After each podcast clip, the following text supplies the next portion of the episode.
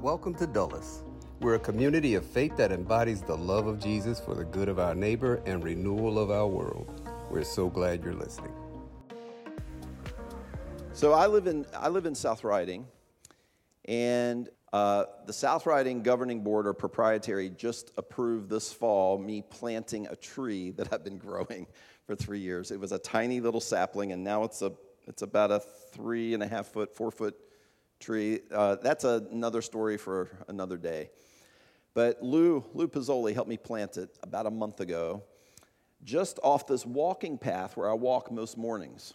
And there's a bench where I sit and pray for, for you and uh, do a lot of just reflective time there. And so I was able to plant this tree nearby. And it's in this area where you, you have to walk the path through, through this wooded section. And then you come out into this clearing, uh, sort of like a, a, a field. It's not near any structures.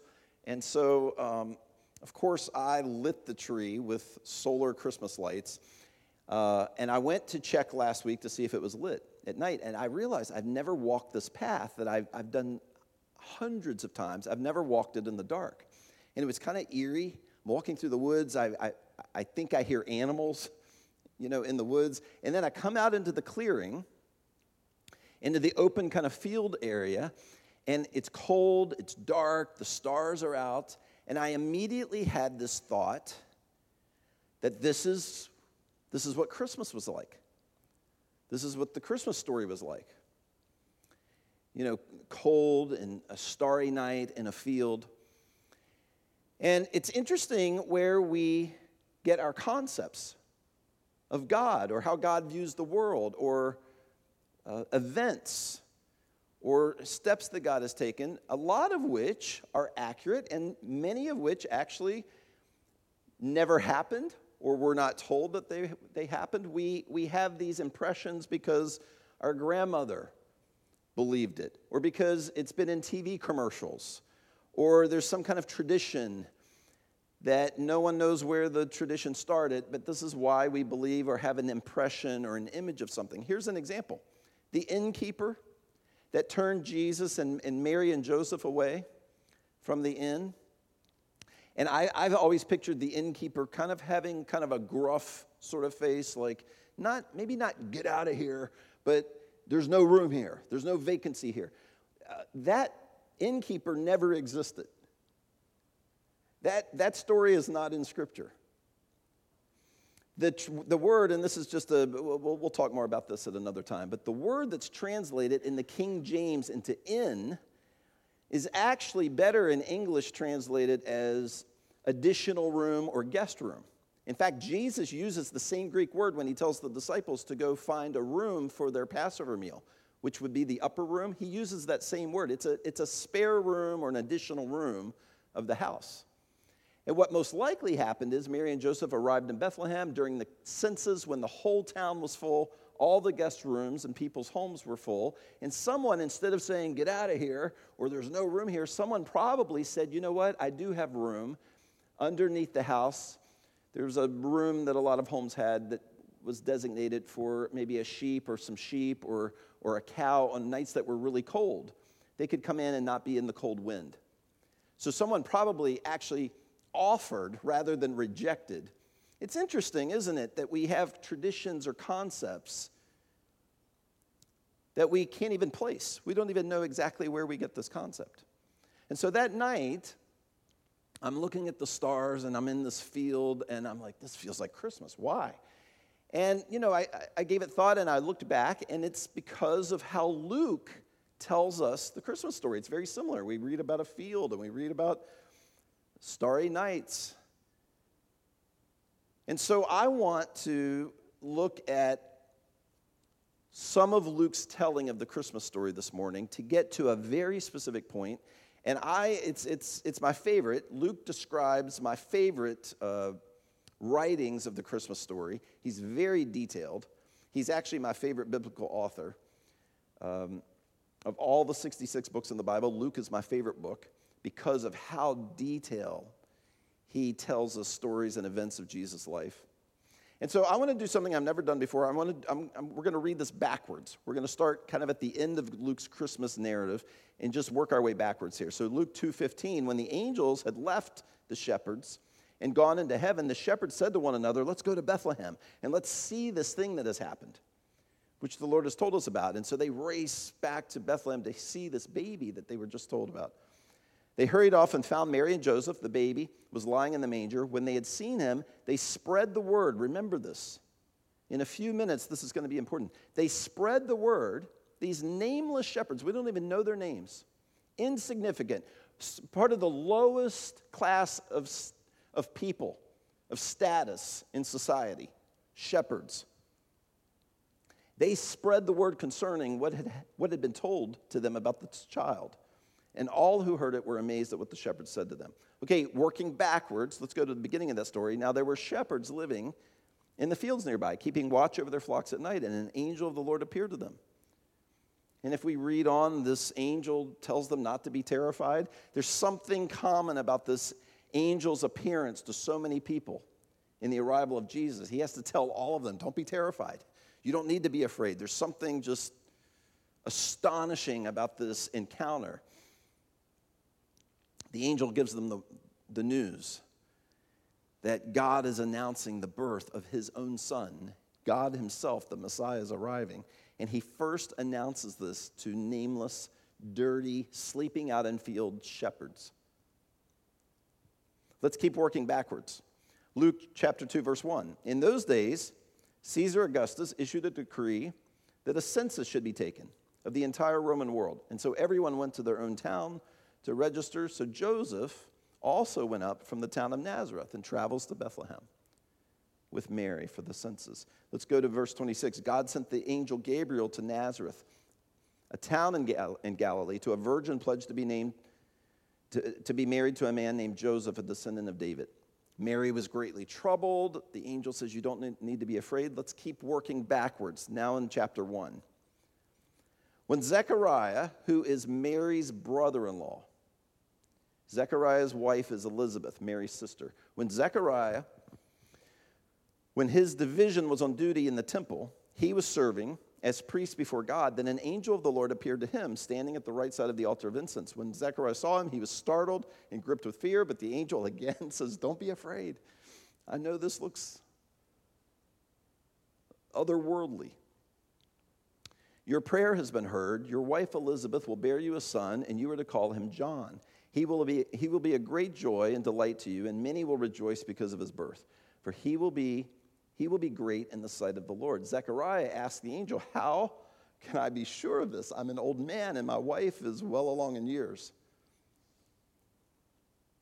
The angel said to him, I am Gabriel. I stand in the presence of God, and I have been sent to speak to you and to tell you this good news. Rudy and I were just talking about this, and, and, several of you this year have asked me, two or three of you have asked me, what's up with the story of Zechariah? And Rudy and I just chatted about this this past week. And I'm asked this almost every Christmas season what was God doing with Zechariah, which we're about to read? And by the way, Rudy and I are sharing the message next Sunday. We're going to tag team for, for next Sunday's message.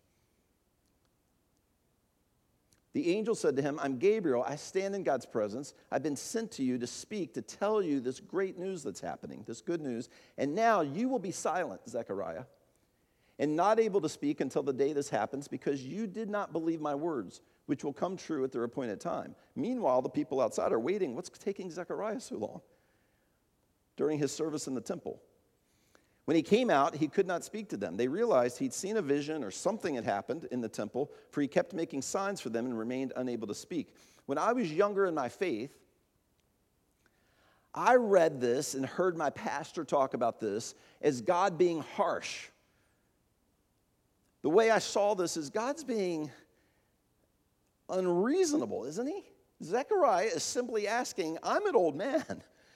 Explain, how is this possible? And God mutes him, God silences him. And for the longest time, you know, that kind of angry God in the sky was my image. You know, God's randomly, you know, he loves, he loves, he loves. Every page he loves, he's showing mercy, adulterers and all of that. But then randomly he just unleashes wrath on someone, it seemed, in my young faith. And when Rudy and I were talking about this the other night, I, you know, one of the things we were discussing is this is actually God's protection. God so wants us to be part of his story, the revealing of his story, telling of the story of God. He actually protects Zechariah. He, there's something in this moment where God can tell that Zechariah is not with me yet. He's so full of doubt. He's so confused about my plan. He is going to walk out of this temple speaking counter words to my story. He's going to walk out of this temple speaking, saying, Well, I saw this vision and this. And, but then what comes out of his mouth next will not be alignment with the story of God, it will be some version of doubt or pessimism. And so God silences him to protect him until the day when he can be joined with God in the story of God. And it happens when John is born, Jesus' cousin. In fact, there's evidence of, of Zechariah joining God's plan, and then he has his voice back. In verse 57, when it was time for Elizabeth to have her baby, she gave birth to a son. She had a son, just as the angel said she would. Then they made signs to his father, Zechariah, to find out what he would like to name the child. They all thought it would be a family name. Zechariah asks for a tablet. He uses this writing tablet, and to everyone's astonishment, he wrote that his name should be John. Immediately his mouth was opened and his tongue set free, and he began to speak, praising God. See, now Zechariah is able to speak alongside what God's plan is, what God is doing. All the neighbors were filled with awe, and thousands, uh, uh, not thousands, that's the word throughout, and throughout the hill country of Judea, people were talking about all these things. And then, we're not going to read it, then Zechariah goes into what's called Zechariah's song, this poem. Not, not only is he able to say, Yes, God spoke this to me and it's going to happen and we get to be part of it, but he goes further into praising God with this beautiful poem of the greatness and the power of God. Which brings us to the very beginning of Luke, the very beginning of chapter one. And I don't know that I've ever taught on this or, or spoken to this. Most people think Paul, the Apostle Paul, wrote the majority of the New Testament. And I believe that a lot of my, probably 15 years of my faith, uh, and was surprised to read a biblical scholar that I was reading say that Luke wrote most of the New Testament, more than any other author. And I was like, that can't be right. And it actually is. The book of Luke and the book of Acts, his two books, are the largest content of any author in the New Testament, including Paul. It's my favorite description of the Christmas story, and Luke is my favorite biblical writer. He writes very similar to the way writers write today in the 21st century in storytelling. We could get into the weeds on that later. So here's the beginning, the first four verses of Luke, which have everything to do with what God envisions for you and me and the way we live as followers of Jesus. Many have undertaken to draw up an account of the things that have been fulfilled among us, meaning about the life of Jesus. Luke goes on to say, just as they were handed down to us by those who from the first were eyewitnesses and servants of the word. With this in mind, since I myself have carefully investigated everything from the beginning, I too decided to write an orderly account for you, most excellent Theophilus, so that you may know the certainty of the things that you have heard about, that you've been taught about Jesus. And so from that point, Luke goes into the Christmas story, the arrival of the Messiah. And Zechariah and his response, and then Mary and Joseph. Joseph wants to put away Mary quietly and not humiliate her when he finds out that she's pregnant. And then the shepherds, who were the first to have announced to them the, the news of Jesus. Not kings, not a prince, not wealthy people. These poor shepherds out in the field are the first people that the legion of angels approach to say, God has arrived on earth. And Luke begins all of this to tell us how careful he's been to investigate and write, write this account of the life of Jesus. Now, he's writing to a personal friend. It's a colleague, it's maybe a, a neighbor, someone he's worked with. We don't know a whole lot about Theophilus. What we do know is that Luke knows him personally and cares about him. And we know that Theophilus is committed to God. His name, Theophilus, means lover of God. So, this is someone who's committed to the Old Testament scriptures, the law of Moses, and who is desperately searching for or longing for or awaiting the arrival of, of the Messiah. That much we know about Theophilus. And Theophilus must be incredibly confused about all the stories, all the rumors. Maybe he himself encountered Jesus at one point. He's trying to figure out how can someone perform all these miracles? How does this relate to the Old Testament scriptures? Does it relate? Is it actually the Messiah that everyone is abuzz about? And so Luke, his friend, sets out to write an orderly account to give certainty to his friend Theophilus. Verse 1 Many have undertaken. Luke tells us that many, many, maybe hundreds of people are writing detailed accounts of the life of Jesus because it's that important. We have said before that when one Roman emperor has a storyteller, a biographer write about them, it's significant. You're a significant person in the Roman world, in ancient cultures, if someone sets out to write an account of the details of your life, even just one. Jesus has four gospel writers. And Luke, one of the four, tells us many are writing to relatives and friends and maybe their grandchildren details and accounts that they witnessed of the life of Jesus. It's that important that we capture these stories, Luke is saying.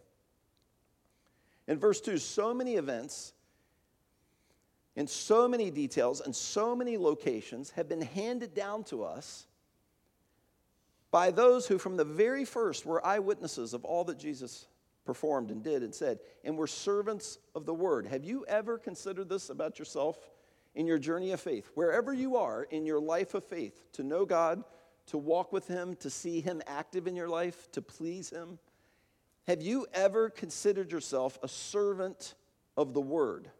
Now remember, word, the word word is what describes the scriptures to us, but it's also what John used to describe Jesus.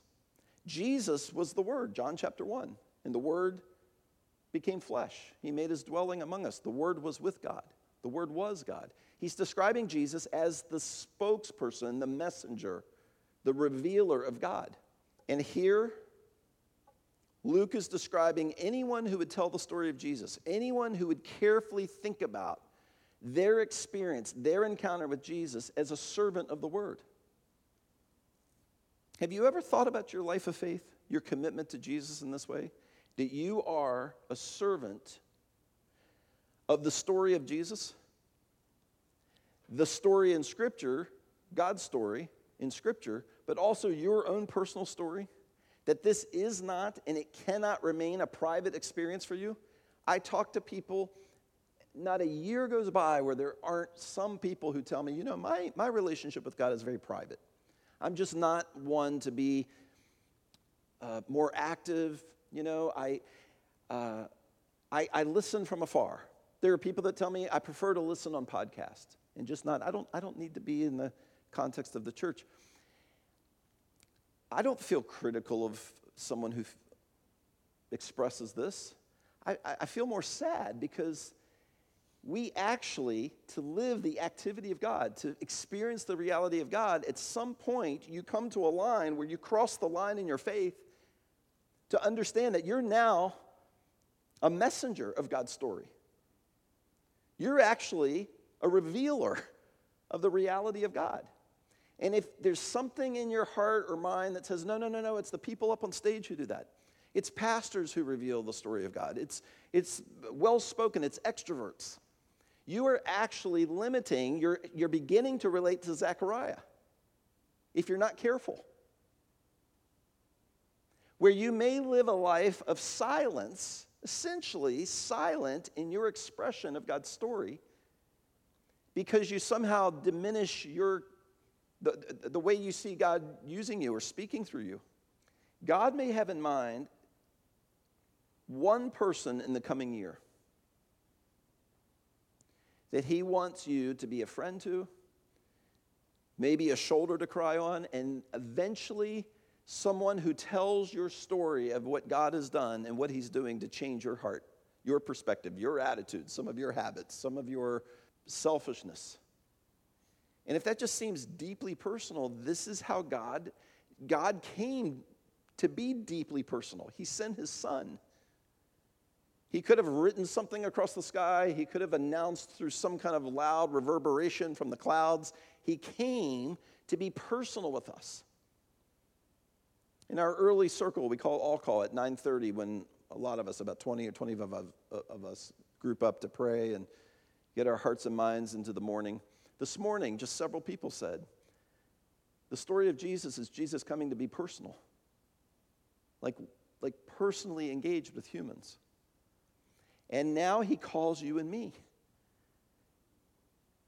to be messengers of the same story. And for you, it may just be one person. It may not be standing on a stage or quoting lengthy places in scripture to someone. I kind of hope not. It may be a friendship, a colleague at work, someone who's struggling, and a, a, an opportunity is put in front of you, and you just realize, you begin to sense, I think God is actually prompting me to speak into this person's life from my story. Isn't it amazing? Luke is my favorite book of the Bible. I've read it so many times. Millions and millions of people read the story, and Luke thought he was writing a story for one person, his friend, Theophilus. You may, in a friendship in the coming year, and that's part of what I'm challenging here at the end of the year. I've just sensed about three weeks ago, I was praying. I don't pray on my knees often, I was actually on my knees praying for our church and for us to be who God wants us to be in the community. And I had just this strong uh, like wave, this just inner sense of awareness that God wants us, all of us, to be called to think about the one person in the coming year. Who your one person is going to be, who He's already preparing you in friendship, the trust that's being built, the person that you'll meet. Maybe it's a neighbor. Maybe it is someone that you met at work, a former colleague. And God wants to reveal the reality of his presence on earth, his redemptive grace and beauty in someone's life through you.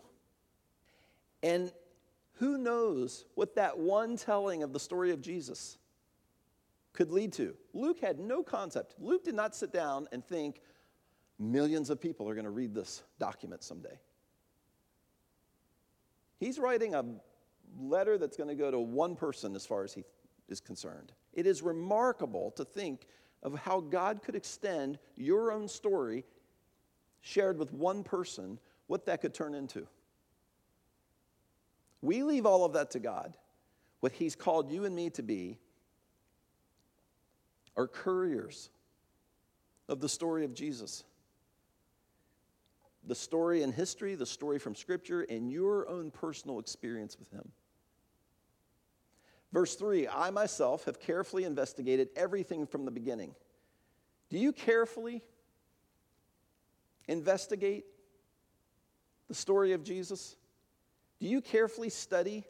When you get to a hard place in Scripture, do you write down the questions like, hey, I'm going to ask somebody, or do you just let it frustrate you?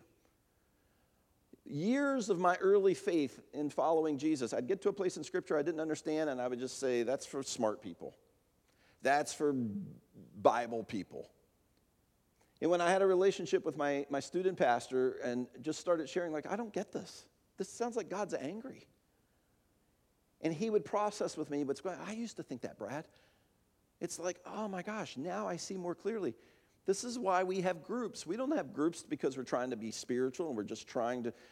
Part of the reason that we meet during the week and midweek meetups and groups is because we can talk openly about what we're learning, what we're investigating, questions that we have, things that confuse us.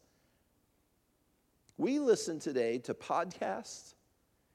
We watch endless television. We watch so many, maybe hundreds of YouTube and TikTok videos about weight loss and somebody's story of a Black Friday deal they got on something or amazing travel locations or how to apply for college. We inundate ourselves with all of this content. And do you treat the most remarkable, astonishing story ever in the history of our planet this way? Luke says, I myself have carefully investigated. Why? Because I want my friend to know the reality of what happened, who Jesus actually is.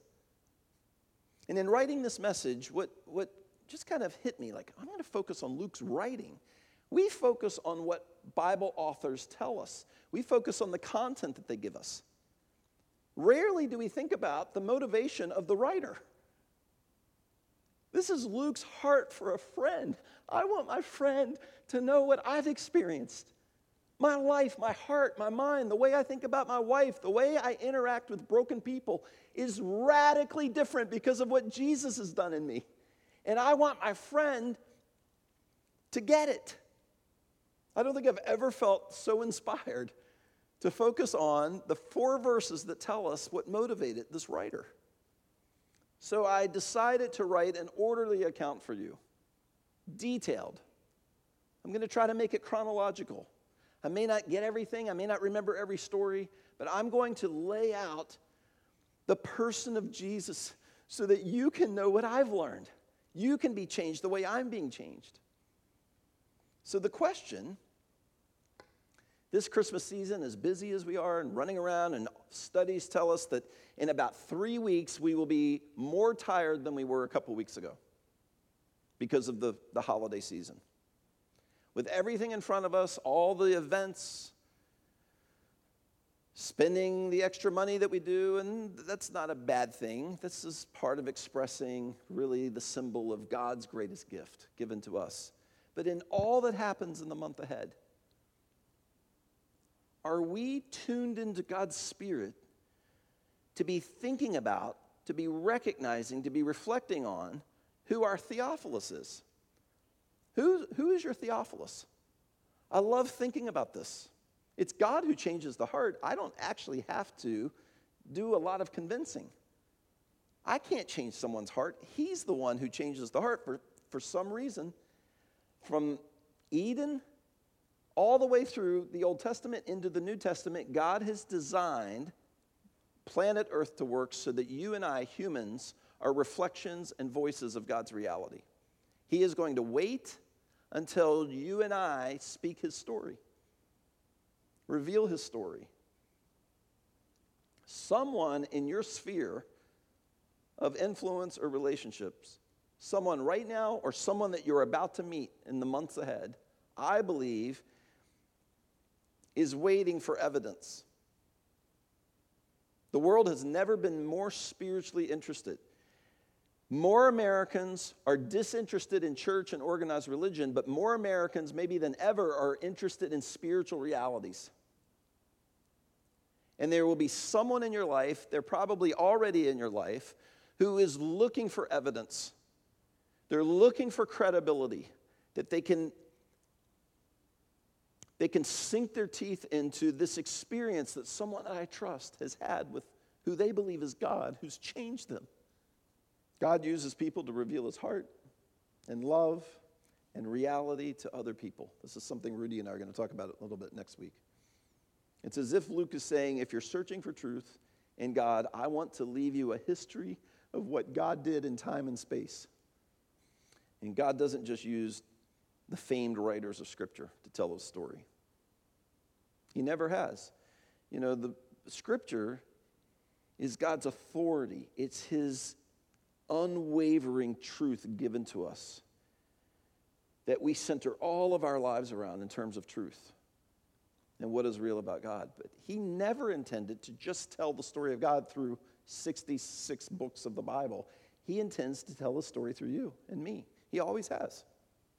Luke cares so much about the story of Jesus. He's careful and methodical, wanting to be sure that the story of Jesus is not lost and not confused by the world of folklore and, in his day, mythology. Luke wanted to tell the story that had so profoundly changed him so that the story would be grounded in history, grounded in personal experience. So, our band's going to come and close our time here. And as they come, I want to just leave you with these words and this challenge. Do you think like Luke does? I know this can be intimidating. I get it. I ran, when I felt like God wanted me to be a pastor, I ran from that for six months. I quit church. I actually quit going to my youth group. It was like I was having this crisis of faith. I felt so intimidated by thought. You know what else intimidated me before that? Was ever sharing anything about my faith to a friend. When my high school baseball team and some of the guys would talk to me, and I've told you some of these stories before, it so paralyzed me with fear that I somehow was supposed to speak in coherent words about God in a way that someone would understand. And I was afraid of messing it up. You ever felt that way? Like, oh, I might get this wrong, or what if I misrepresent God, or what if I don't get the scripture exactly right? God is bigger than that. God can take our missteps and our words not being exactly right, He can take our nerves and feeling intimidated, and He actually uses us even more when we're humble. His strength is greater. We know this. You and I are called to be a servant of the revelation of God, the reality of God, the story of God. I want to challenge you again, you know, to, to, to, just think about the story of the shepherds. The shepherds left this experience and they go and they tell everyone they know. And their little world is abuzz, amazed. We're told they were, that the friends of the shepherds are amazed at the story that they told them. Zechariah was supposed to come out of the temple speaking, God's about to do something amazing. I don't really understand it, I can't explain it. There was something in him that hesitated. He, he, he was paralyzed, he was guarded, he wasn't going to speak in alignment with God's plan. So God just said, I'd rather wait, Zechariah. I'm going to silence you so you don't speak against what I'm doing, against my plan, against my heart. And when Zechariah was finally there in his faith and he saw the baby and it was a boy, and he knew, my God has done this, his mouth was opened to be aligned, to be a, a, a participant, a partner in the story of God. If you're nervous about, this is how I want to conclude this. If you're nervous in a conversation, someone's asking, someone's hurt, their marriage is in trouble, there's tears here. Wow, I don't know what to say. I have learned from personal experience under my breath, I can't tell you how many times I've said this, where no one could hear me. It was just under, just in my heart, in my mind, dear God, I don't know what to say. Give me the words to say. And it's, it's just remarkable. You don't know what, what's coming out of your mouth. The person tells you you're encouraging them, and you're like, I am. And then they walk into church with you, and they want to sit in church with you. And for anyone who's intimidated to know exactly how do I invite a friend to church? Isn't that pushy? Isn't that kind of pushing my. The, this, this just simple phrase, come and see. Just try to remember these words come and see, and come sit with me. If you just remember those words, whatever, however the conversation's going, if it's at coffee, if it's at, during a break at work, maybe at lunch, maybe a neighbor, just remember the words. At some point, God will probably prompt you to say, you know what? We have coffee on Sunday mornings. Just, just come and see what I've been seeing. Come hear the story that I've been invested, invested in. And, and you can sit with me. Just come sit for an hour with me on Sunday morning. Those words have power when God's Spirit is behind them. Our band's going to close us here, and I just want to lead us into this final worship song with our December daily prayer. Would you stand with me for this prayer? And would you give God, you know, I'm the one speaking these words, but would you give God your heart and your passion in this prayer? And again, you're welcome to screenshot this. This is always on our app. You can access this anytime on our, on our church app. Jesus, creator of all that is good and all that has been made, you also made your dwelling here with us, with me. This month, as our church moves toward Christmas, I recognize that you chose to move toward me. You've come all the way into my hurt, into my failures, into my disappointments to be close to me. Jesus, today, give me a strong sense of your presence. You near me, you with me, you close to me. Today, I allow you all the way in to my life, my heart, my emotions, my thoughts, and my deepest dreams. And remind me, Jesus, remind us that following you means I am now part of your advent, your arrival into the lives of others who long for relief out of darkness. Amen.